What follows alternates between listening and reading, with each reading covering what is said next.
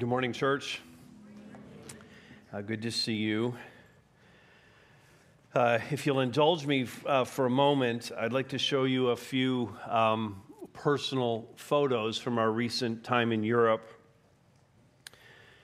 And uh, this is a point um, leading into where we're going to go in God's Word today. Uh, but this uh, is Cheryl, my wife, walking through a beautiful green forest known as the Delville Wood. It sits along the, the village of Longueval in northern France.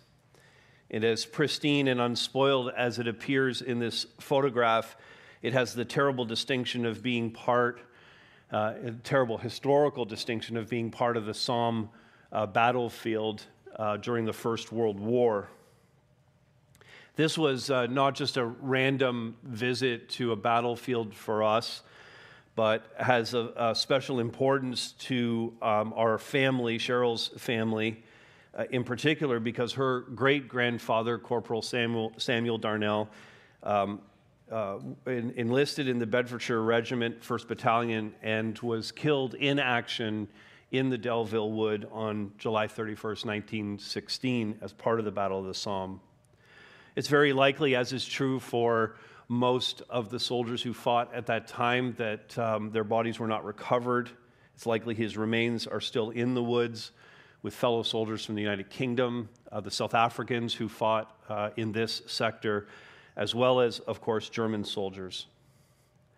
More than 100 years later, as you walk through the woods, you can see the effects of the battle the trenches that were dug, the artillery uh, craters that were created are still very visible more than 100 years later on the forest landscape.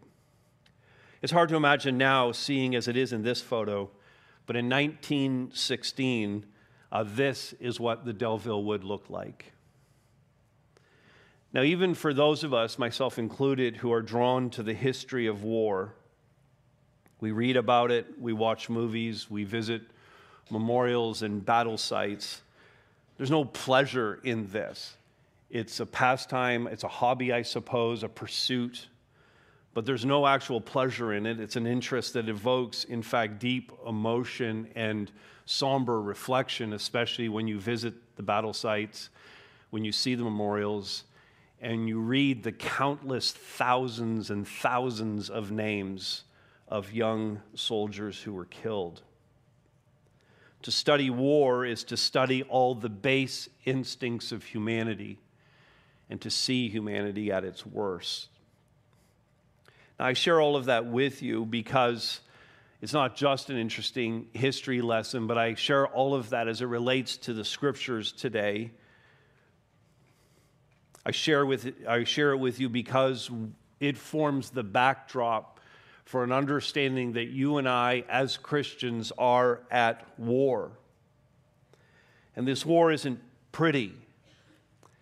In a very real sense, it is a hellish war every minute of every day of our lives.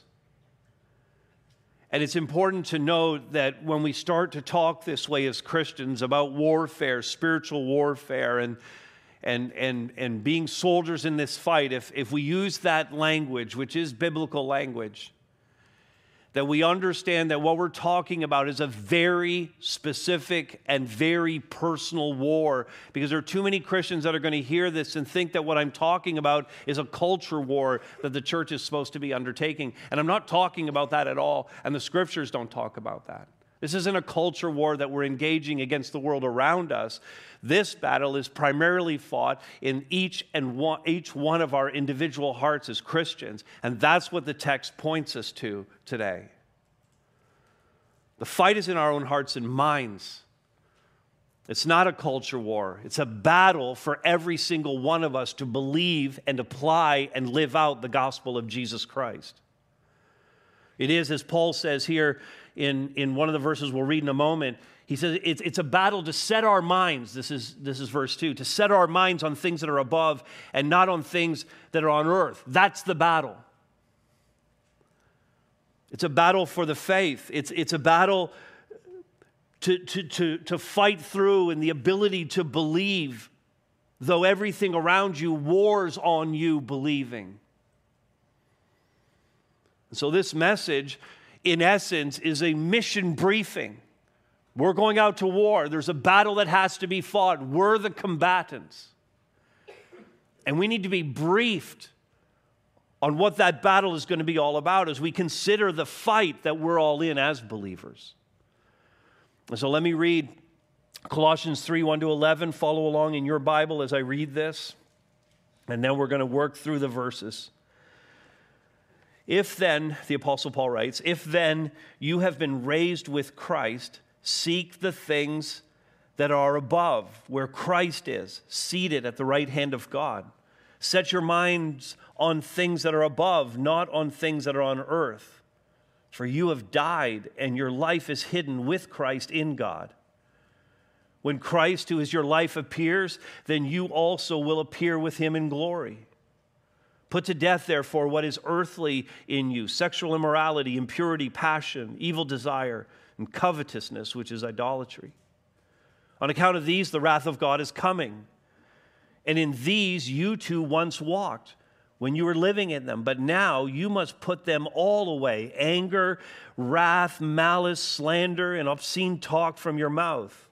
Do not lie to one another, seeing that you have put off the old self with its practices and have put on the new self, which is being renewed in knowledge after the image of its creator.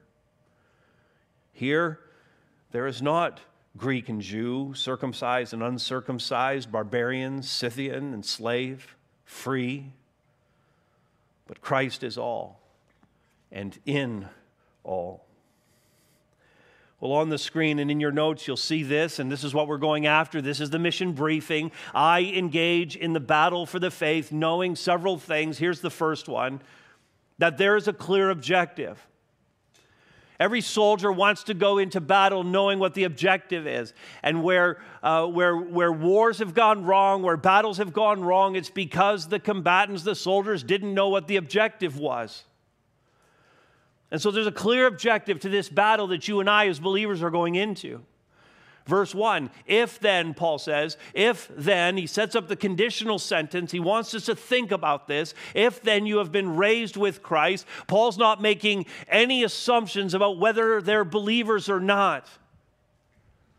He's not making any assumptions about the genuineness of anybody's faith and nor will I, because it is possible, and we know this. It's possible for people to get baptized, as someone will uh, today at the end of this service. It's, it's possible to call yourself a Christian, to profess Christ as your Savior. It's possible to be a member of this church, to serve, to give, to do all of it. It's possible to tell everyone you're a Christian and not be one. So Paul makes no assumptions. I make no assumptions possible to profess Christ but not truly know him. And the evidence of salvation, and, and the pattern in Scripture is so clear on this. The evidence of salvation is seen, we're told time and time again in the Word, is in the fruit, in the product, in the evidence that a Christian shows. Namely, that a Christian is going to look and act like one, and more importantly, behind the scenes, have a heart that is aligned with God's and think like a Christian. It starts, we're going to see here, with that very thought of thinking like a Christian. Do you think like a Christian? So Paul says, continuing on, if then you have been raised with Christ, notice what he says seek the things that are above. One lexicon puts it this way the things that are above, they say, are heavenly realities and values. So now start to think about your own thought life, the patterns uh, uh, of belief that you have, and ask yourself the question do I have heavenly realities and values at the forefront of all of my thinking? We must. We must think about heaven because that's where, notice what Paul says, that's where Christ is. He's, he's seated at the right hand of God. And so we're going after this as Christians because we've called Jesus Lord, not just Savior. Yes, He is our Savior, but He's also our Lord, which means He has all the authority to lead in our lives, to dictate what the values, what the heavenly realities are. Not possible to have Jesus as your Savior and not have Him as your Lord. That those two come together Don't believe the lie that, you know, Jesus saved me, I just haven't made him Lord of my life yet. Then you're not saved. These come as a package. He is, he is both or he is none. And so we're aligning our thoughts with him. All authority is in him. This is, in essence, complete submission to his will and his ways. And just and, and that's why we see verse 2, this is the imperative, this is the command that comes to us. In light of this, if you've been raised with Christ, you're seeking the things that are above, Christ is there, you're the right hand of God. Here's the imperative set your minds on things that are above. So if I'm a true believer and He is the authority, then I want to align myself with those heavenly realities and values. And in fact, this phrase, set your mind, emphasizes the, in, the, the inner attitude that's necessary for me to set my mind on these things. In other words, this has to come from the heart. And Paul, previously in the letter, he's battling these people who are just rule followers, religious rule followers. He's saying it has to come from the heart. It's not outward compliance. We dealt with that in some detail last week. It's not about religious rites and rule keeping, it has to be an inner attitude, a heart desire to follow, to love Him. So set your mind on things that are above, verse 2, not, here's the other side of it, not on things that are on the earth. And so, as Murray Harris says in his commentary, we're, we're rejecting an earthbound mindset in favor of these heavenly realities and values. We're rejecting an, an earthbound mindset and embracing a heaven bound mindset instead. And so we're talking here about the clear objective for us going to war. What's our clear objective? It is for the Christian to be constantly aligning and realigning our thinking, to be perfectly candid with you, on everything, our thinking on everything. Now, you start to do the inventory just in this moment and ask yourself the question Do heavenly realities and values inform every single thought I have in a week? Everything. This is a battle to believe that God informs every single aspect of a Christian's life, that the heavenly realities and values impact everything in my life. So let's, let's work on a short list of, of examples and applications. Does that sound okay?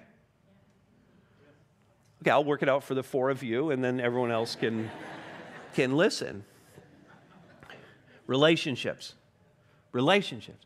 You know, studies show, sociological studies show that any single human being can handle about 150 relationships at any one time. If you want to add someone new into your life, you got to jettison someone out, okay? That's the basic principle. 150, roughly, have 150 relationships. And they're all different relationships that you have in your life. So I think about this. I think most obvious one would be marriage for those that are married. Now, heavenly realities and heavenly values need to inform your marriage. And if you've come here today, you polished your marriage up, uh, you've agreed not to argue in front of everyone else, you're gonna, you're gonna make everybody believe from the parking lot until you come in here, until you get back in the car. You're going to let everybody believe that you have a great marriage, but, but both of you know, sitting right here, right now, as I'm saying this, both of you, your temperature is going up right now, sweat is beating on your head because you know you don't have a good marriage. And yet you're sitting here under the, under the teaching of God's word, and you know that the gospel needs to be applied in your marriage. And in very rare cases, it's one person who doesn't want that and the other one does. But in most cases, there's some, there's some resistance on both to really get honest about what's going on here and to really have heavenly realities and heavenly values. In essence, the gospel of Jesus Christ applied into your marriage relationship. Get serious about it. That's the fight. That's the battleground. Like, I mean, that's exactly where you're going to be fought. That's, that's where it's going to take place, is in your marriage, in the most vital human relationship you could have. That's just one. Okay? Marriage, friendship, it informs our friendships. It informs our workplace relationships. The scriptures have, you know, it matters. If you're a Christian, you're in the workplace, whether you're the boss or the employee, it matters that you live Christianly that heavenly realities and values are at play in your workplace? Do people at work know you're a Christian, or do they hear you're a Christian and look at your life and go, that guy's not a Christian?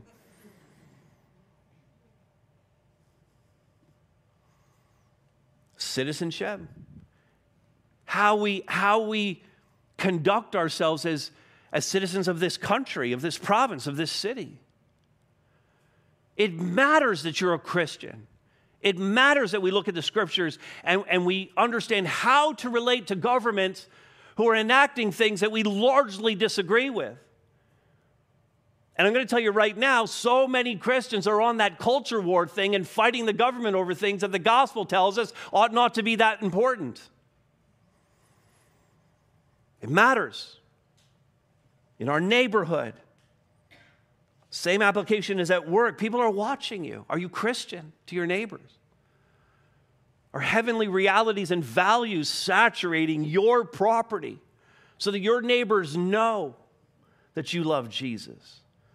And shockingly, the relationship to your enemies matters. Because Jesus told us in the Sermon on the Mount that we're to love our enemies. And we all have someone in our life, okay, may not use the word enemy, but we all have someone in our life that we wish was not in our life. An uncomfortable laughter rippled through the room. it matters. It matters in our parenting. It matters in how we spend our money. Every last, we don't use pennies, nickel, every last nickel, it matters. The values of God's kingdom need to be in our in our earning and in our investing and in our spending and in our giving. The heavenly realities and values need to be applied to our ethics. It needs to be applied in origins and science, which is a, such a hot button topic today. The origins of humanity and how we all fit into this and how it all came about. And do you know that God created, think about this for a second, God created faith and God created reason, and, and those two things are not in conflict with one another. In fact, far beyond even just being compatible with one another, I would say faith and reason are both dependent on one another. If you don't have one or the other, you don't have a complete package and you'll never understand the origin of the universe. It must be faith and reason. And if you want some great reading on that, see Thomas Aquinas. And we put a link in the notes, uh, a nice curated site of a lot of Aquinas's uh, writings and understanding. All of this is so, so important. Our understanding of government, our understanding of sexuality and gender. It's not how people feel about these things. It's not what they personally think is right. It's not about speculations and theories and experimentation. The scriptures have a lot to say about sexuality and gender. And we need to bring to our own lives an understanding of the heavenly realities and values on these important topics. The wisdom of God is contained in this book, and it presents to us the clear objective for why we are fighting, why we're in this battle for the faith. Secondly, this battle is a just cause. The idea of a just cause for being at war, or what is simply known as a just war, it's something that's been debated for centuries. The, the questions that are raised is it ever right? Is there ever a right and wrong time to go to war? Is war ever justified? Uh, some wars are indeed fought over matters of, of justice, of vindicating the oppressed. More often, wars are fought over ideological differences. They're fought over resources like water or oil, or they're based in nationalism. Many wars are fought simply because a megalomaniac seizes power and thrusts war upon his own people and the world. But speaking of Thomas Aquinas, because he thought this through, he was a philosopher, theologian of the 13th century, and he sought to define those instances uh, when we could rightly go to war in what is called the just war theory. And he says this, among other things Um, it's lengthy, but he says this that a nation may go to war, justly go to war, when the combat- combatants have morally right intentions, not vengeance or profit. Now you think about that. When the combatants have morally right intentions and not vengeance or profit, I would say that if everybody followed that rule, we'd have very few wars. Because most wars, again, are fought for vengeance or profit. Now, thanks for indulging me. I know some of you aren't into philosophy and history, uh, but uh, I'm your pastor, so you're stuck with me and these moments when we get into this. But this is important. This, this history philosophy lesson is so important here because as Christians, we are engaged in a just war. We're engaged in a just war. We have cause to be at war. And many of you might be thinking that this is all very obvious, that Todd, obviously, maybe you're, you've been a Christian for a while, so you know the spiritual warfare passages. You understand that we're involved in a spiritual war. You're thinking right now of like Ephesians chapter 6 and, and the, uh, the, the armor of God, that every soldier of Christ is to be outfitted with the armor of God, or Hebrews 12, uh, 4.12, where it speaks of the, the sword of the Spirit, the word of God being the sword of the Spirit. It, it, it's, it's a weapon in our hands. Or you might think of 2 Corinthians 10, uh, verses 3 to 10, which, which talk about the weapons of our warfare not being carnal or fleshly, but mighty through God to the pulling down of strongholds and casting down imaginations and every high thing that exalts itself against the knowledge of God and bringing into captivity every thought to the obedience of Christ. It's a militaristic passage. And so some of you are thinking, yes, I understand this is a spiritual war. It's, it's obvious that we're at war. But I pause and think about how most Christians live their life. And I don't think it's obvious at all. I think most people don't think at all about the fact that as soon as they leave this place today, even as you sit in this place today, a spiritual warfare is, is, is, is, is happening, is waging all around us. You see, most Christians, I believe, at least it appears to me, most Christians are living their lives as if it's peacetime, as if there is no conflict and there is no war. Existing in this willful state of ignorance about sin in the world and especially about sin in your own hearts. It's a complacency that has set into so many Christians, so many who profess faith in Christ.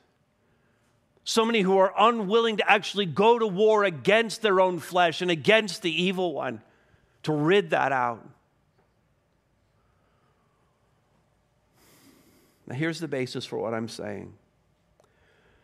Paul writes in verse 3 For you have died. He's talking to Christians in the church in Colossae, and he says, You have died.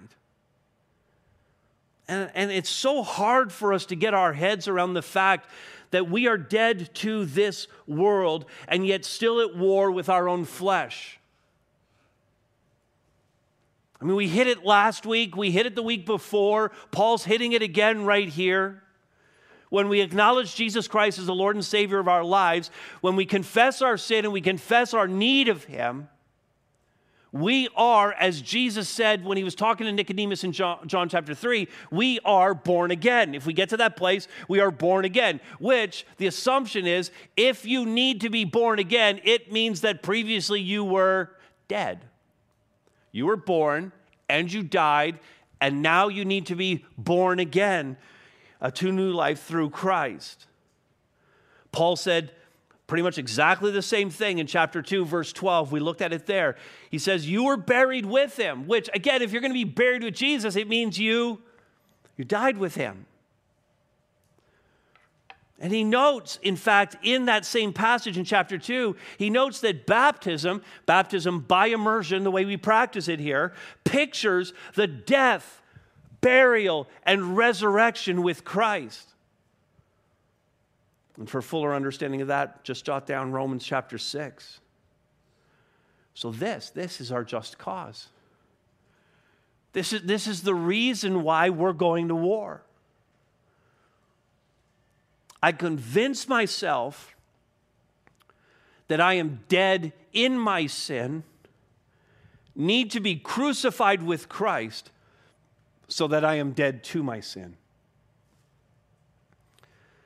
My just cause is to convince myself that I am dead in my sin and need to be crucified with Christ so that I am dead to my sin.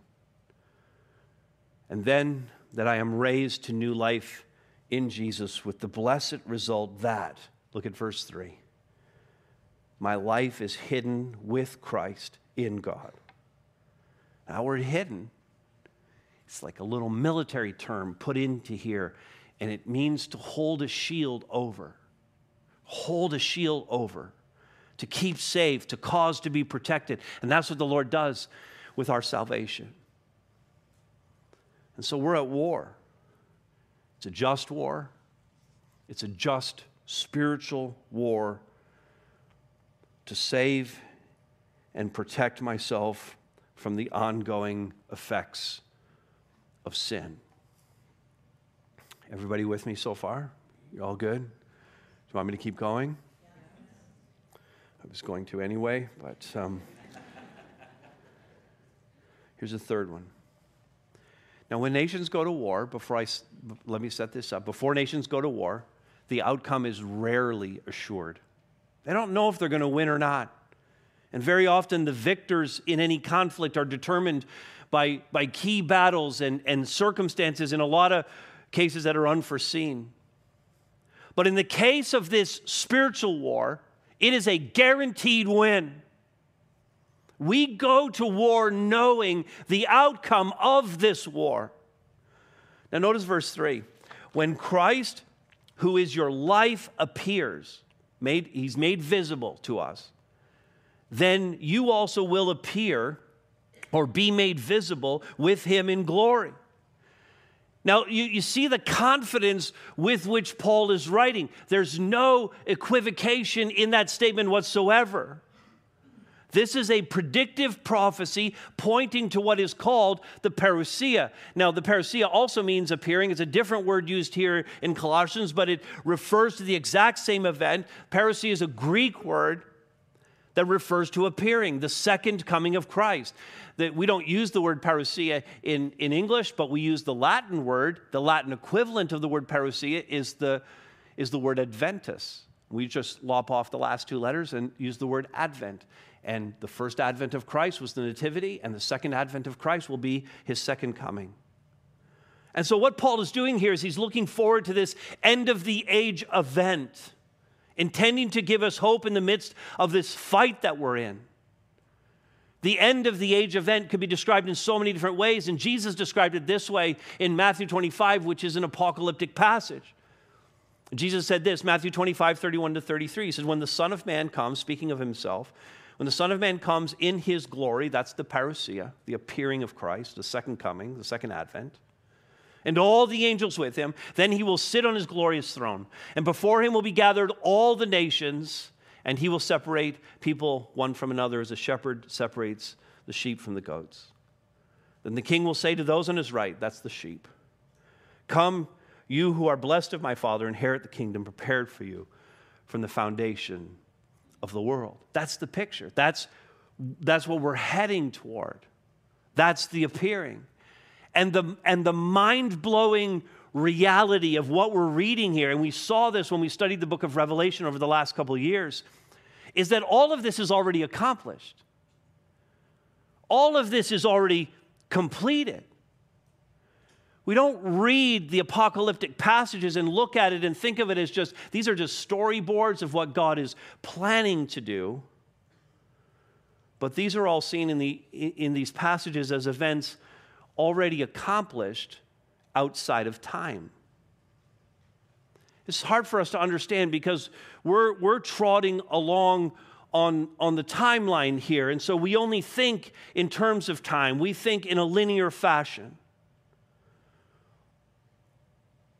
We're creating history.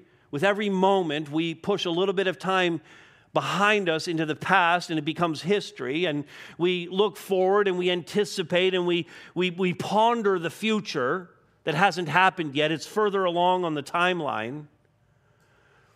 But the idea of past and future, the, the, uh, the idea of, of history and what is to come, these are merely constructs, human constructs.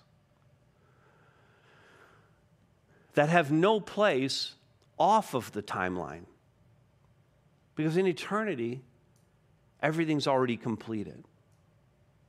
And since it's completed, and this is, this is why I'm telling you all this, since it's already completed, it's a guaranteed win.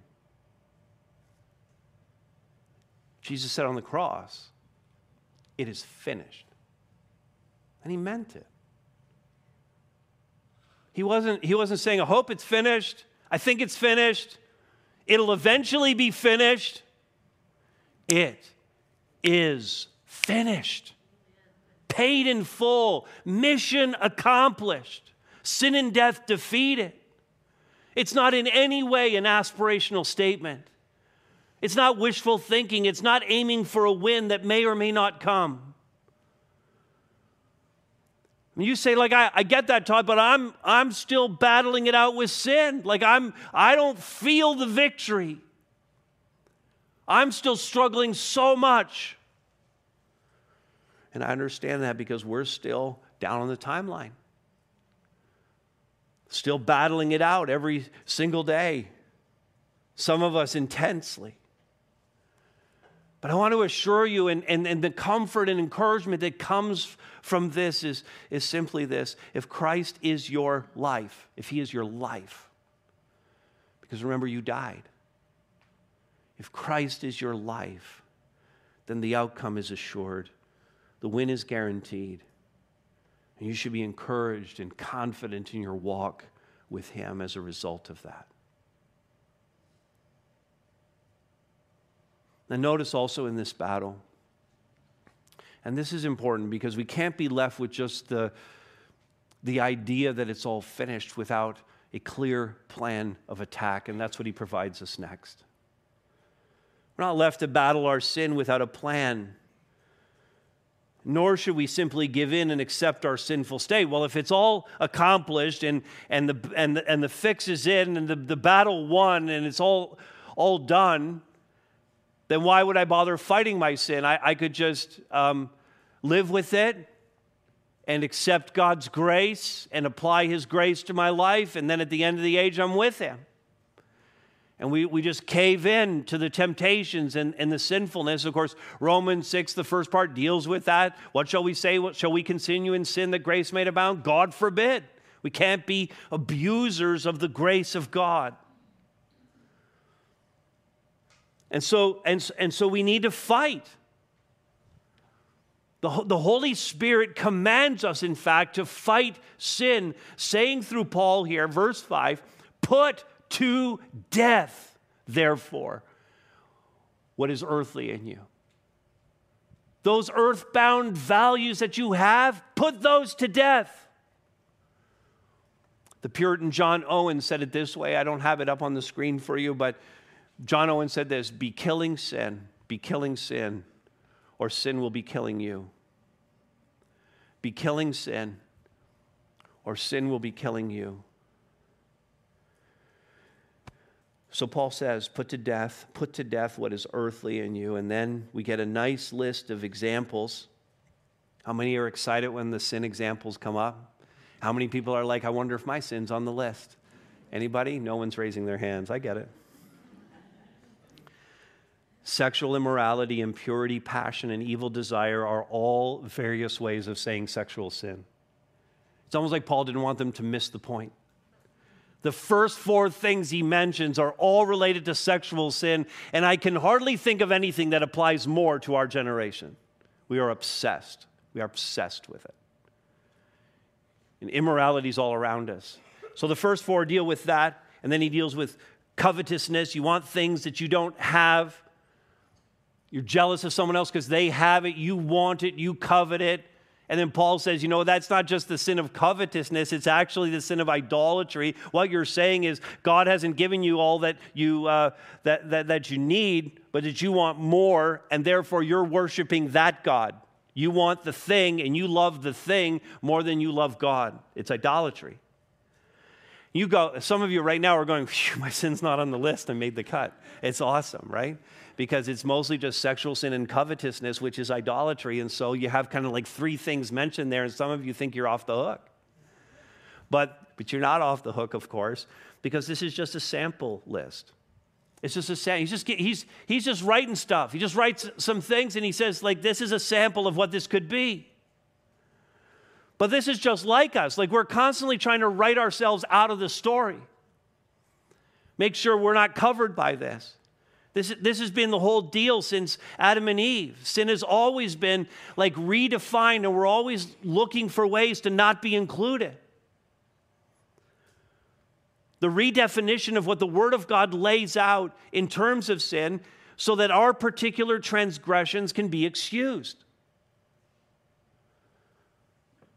Now, this is a common thing today. The world doesn't care. I mean, they don't have the standard of God's Word, they don't care. But there are a lot of people within what we would call evangelical churches, Bible believing churches, who are trying to redefine the Scriptures. So that's what that meant then, but that doesn't mean that now, is one example of that. Or those interpretations are wrong. We've always interpreted that wrong. Uh, and, and, and that reinterpretation, then, if we can reinterpret the scriptures that speak to some of the uncomfortable sins in our lives and in our culture, then we give ourselves freedom to do those things. Well, that's very common out there today, but it's not new. It's as old as the serpent saying to Eve, Did God really say? I mean, that was it, wasn't it? God gave his word. Was just a little bit of God's word. Just it wasn't much. It was just you can enjoy the whole garden, just don't eat from this tree. That was God's word. And, and, then, and then the servant comes along and says to Eve, Did God actually say? Challenging the interpretation. That's exactly what's going on, not only in the world around us, not only in the broader church community, we do it in our own hearts and minds. Oh, did God really say that this is as bad as maybe it's not? I think I can do it. We give ourselves an excuse. It's the same old nonsense from the evil one, the same battle plan over and over again. And the world we live in today has sought to perfect the technique of lying to us by altering the very word of God. But for the Christian, the line is drawn. Look at verse 7. In these, in these sins that I've mentioned, you too once walked when you were living in them. This is their testimony before Christ. This is what their life was all about. And then he says, But now, verse 8, but now, there's a big change that has taken place. A big alteration of how they once lived. And he says, You must put them all away. And there's a sense that this is a continuous, active action on our part. And then he adds to the list those of you who felt so smug that your sin wasn't on the list, he says, Well, let's talk about anger. How many of you have anger issues? How many, how many you have this uncontrollable rage that you can feel happening inside of you? Wrath, malice. This is like you're so angry with someone, so upset with them, you hate them, and you want terrible things to happen to them. That's malice. You want them hurt, injured. Slander, speaking truth or lies about someone to tear them down. You want to make yourself feel good by ripping apart another person. That's slander. And then, in a very broad category, talks about obscene talk, meaning so many other things that we could possibly do vile language, careless language. Verse 9, he mentions don't lie to one another, just dishonest, from little white lies to, to, to, to big fat lies, deceiving people, leaving information out. So, having built that list, it's still just a sampler, there's still more. And he says this We're going to put these all away, seeing that you as a Christian have put off, put off. And he's going to use language related to like clothing. And you think about it, you think about the Lazarus thing where Jesus raised him from the dead and he came out of the tomb. He's wearing the grave clothes, and Jesus said, Loose him. And we're coming out of the grave. We've been crucified with Christ. We've, we've put to death the old self. We're removing the grave clothes. We're putting on the clothing of holiness and righteousness. So put off the old self with its practices, verse 10, and put on the new self, which is being renewed. Again, continuous process while we remain on the timeline, living our life on earth, being renewed in knowledge. Circle that word in your Bibles, that's key in the book of Colossians. Being renewed in knowledge after the image of its creator. So the battle is in our minds, the battle is in our thought life, and every sin is going to begin right there. Every sin begins with us considering whether we're going to do it or not and then deciding whether to do it or not. It's a battle. So, this is a battle to erase the effects of sin on the image of God in our lives, which we are the image of God. And Paul has been in this letter, he's been addressing these people. We're going to come back to that word knowledge because he's been addressing these people who are called the Gnostics and who are distorting the gospel in Colossae and other places. The Gnostics claimed secret knowledge. And in fact, the Greek word for knowledge is gnosko, from which the word Gnostic comes from. You know, they're the knowledge ones, and it's, and it's secret knowledge. And Paul's saying it isn't at all about secret knowledge, but it's, it's about the things that you can and should easily know, things that are already revealed. And so when we think about this being a warfare, there's all kinds of different ways to wage war. And this is not the covert, you know, spies and secret messages kind of war. It's not about that kind of intrigue. This is hand to hand combat on an open field of battle. That's the war that we're fighting. There's nothing secret about it. It's a daily, even hourly battle to put off the old self and put on the new. And we're going to talk a lot about putting on in next week's message in the next section of chapter 3. It's about the removal of sin and sinful patterns and the addition of righteousness. And, and just as a teaser for next week, because again, we're going to get into this in a lot more detail. You might say, well, how can I do that? How do I, how do I put off and put on? And I'm going to give you the answer. And a lot of you are going to hate the answer. I'm just telling you right now, you're not going to like what I'm going to say. Because those who don't want to get serious about this are going to think that the answer is too simple. But we're not Gnostics, we're Christians, and the gospel's clear. So here's what I need to say to the extent that you commit yourself to the reading, learning, growing in, internalizing the Word of God, to the extent that you commit yourself to the church of Jesus Christ, to one another in community, and all that goes with that, to the extent that you commit yourself to these two things, you'll be able to put off and put on. But I'm going to tell you straight out if you are not committed to knowing the Word of God and you are not committed to His people, you will not put off and you will not put on. You can lie to yourself about that, but it's never going to happen.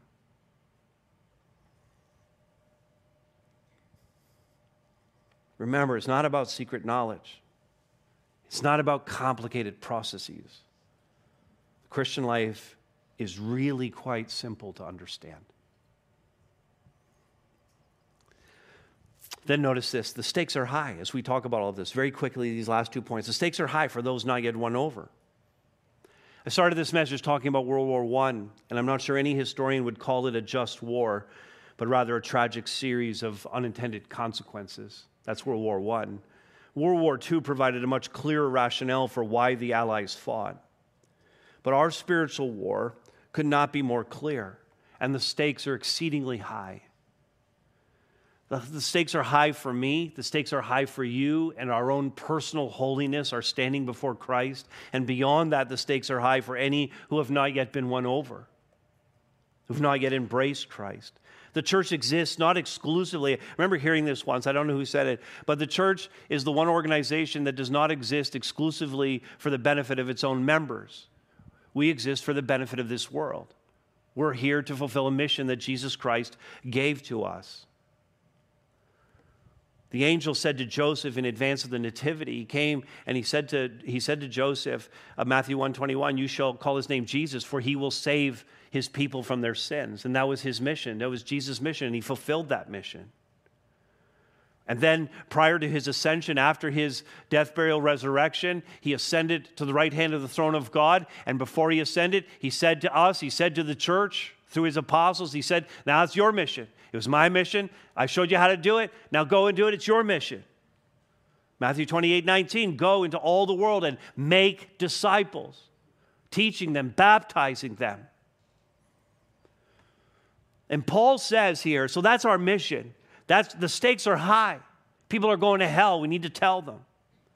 And Paul says, verse 6, on account of these, referring to all the sins he had noted in his two previous lists, on account of these, the wrath of God is coming. Judgment is imminent. Eternal separation is looming for those who do not embrace by faith the life giving gospel of Jesus Christ. To have, as Paul said in chapter 1, verse 14, to have redemption the forgiveness of sin, the redemption that Jesus Christ paid for your sins when he gave his life on the cross. What he provided through us through his death, burial, and resurrection from the dead. The stakes are at high, this, are so high, and this is why we're at war. That we would believe, that many more would believe. And so, as I go to war, as you go to war, look at this. We're not going alone. We're following a proven commander into battle. Paul indicates that all of the ways that we divide people in the world don't apply in the church. It's like he's speaking into the unity of the church or the unity of the army as we go uh, to battle together. And that there was concerns around divisiveness and not being all of one mind as we go into this battle. So he says in verse 11, Presumably, this was an issue in Colossae. Here, there is not Greek and Jew. We're, we're not dividing people up ethnically. There's not circumcised and uncircumcised. We're not dividing people up in religious terms, religious, ritualistic terms.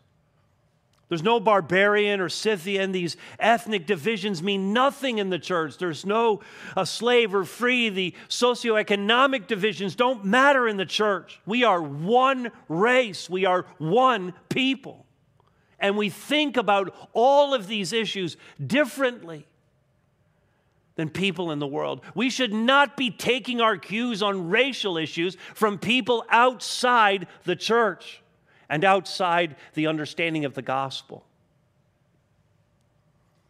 We've put off the divisiveness and contention of this world, and we follow the words of our commander, Christ, who is all and who is in all. He's the only one worth fighting for, the only one worth fighting with in this glorious spiritual war that we find ourselves in. I'm following a proven commander into battle Jesus Christ. Let me conclude with these thoughts. And then I'm going to pray. We're going to baptize someone. We're going to worship.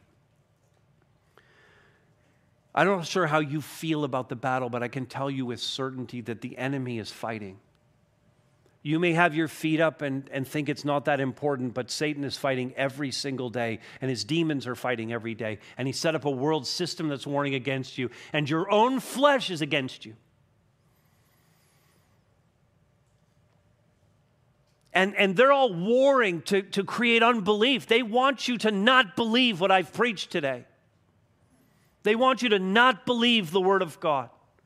They want rebellion. They want rejection of God's word. Satan right now is pillaging and fighting and destroying and occupying and killing and taking prisoners and enslaving. He's doing it right now. And so many have their feet up. complacent and comfortable, ignorant and unengaged. And I'm telling you, Christian, it's time to get up off of our chairs. to gird ourselves up, to take up our weapons, and to go to war against the evil one, against this world, and against our very own flesh. Let me pray. Father, these are um, sober minded thoughts from your word today, a challenge that, Father, goes to the very heart of our life in you, our walk with you, and, and what's at stake in the world. God, I, I pray earnestly that your Holy Spirit would work in each one and that resolutions would be made throughout this room and for those watching. Father, decisions are being made. Christians are, are creating a new determination in their hearts to go after these things, to put off the old self and to put on the new self, and to be engaged daily, minute by minute, in this war to be like Jesus Christ. And God, I, I pray also for those who don't yet know Christ. Father, they're, they're in Satan's crosshairs. Father, we pray that your Holy Spirit would work in a powerful way to draw more people to Christ, to find the forgiveness of their sins, to be set free and to have the promise of eternity with you forever. Father, this is a work that we cannot do. This is a fight that we cannot wage apart from your Holy Spirit in us. So strengthen us, Father, for this, we pray. In Christ's name.